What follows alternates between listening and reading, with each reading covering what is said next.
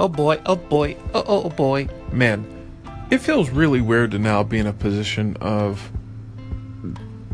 Nah, I hate using that word power because it's ridiculous. It feels weird being in a position of having something that other people are able to benefit from more than I am able to benefit from the things that they do. It feels strange because I've always been on the other side of that. I've always been on the other side of trying to get a client to, to buy into what I'm doing, or trying to get somebody to buy a product that I'm making, or trying to get somebody to believe that I'm a good enough developer, or a good enough designer, or a good enough manager, or a good enough partner, or leader, or whatever. Always trying to get somebody to believe that I'm good enough to be part of what they want to do. And now I don't have that constraint because I run my own company. And I meet a lot of people who want to partner up, want to work on stuff. Maybe they're a little bit younger, let's say in their early 20s, 21, 22, who don't quite have the skill set that I have in my mid 30s. I'm sure there are people in their 40s and 50s who have years and years and years and years on the work that I do, and that and that's great. And those are people who I learn from. And those are people who I deeply deeply study, especially when it comes to business. But in terms of just raw skill, you know, getting stuff done, being able to do stuff, I think once you hit that 10 year, 15 year mark, once you hit that seven year, eight year mark, you kind of learn how to do stuff that even people who have been doing it for 20 years, maybe you're separated by two or three percent or five percent, but the, the, the 80% of heavy lifting can be done by both parties.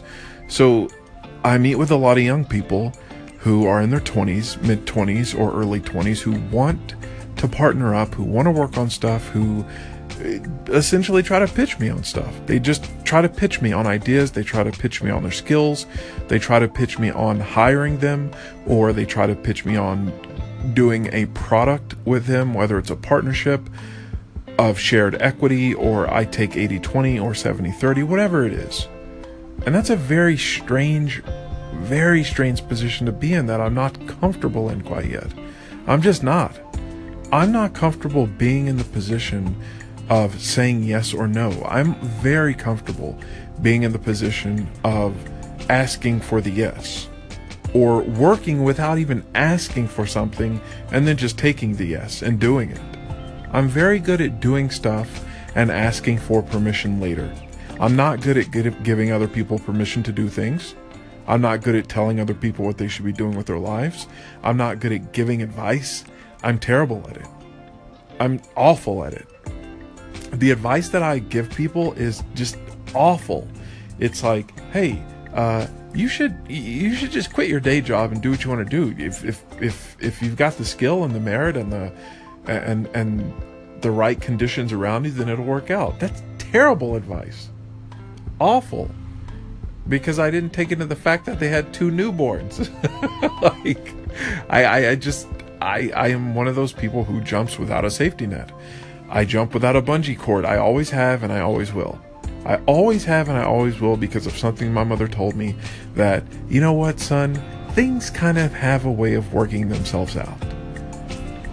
But the point of making this is that I am not comfortable yet being in a position of giving someone a yes or a no.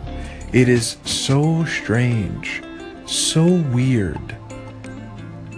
I don't know that I'll ever be okay with it. It's a weird one. It's a really weird one.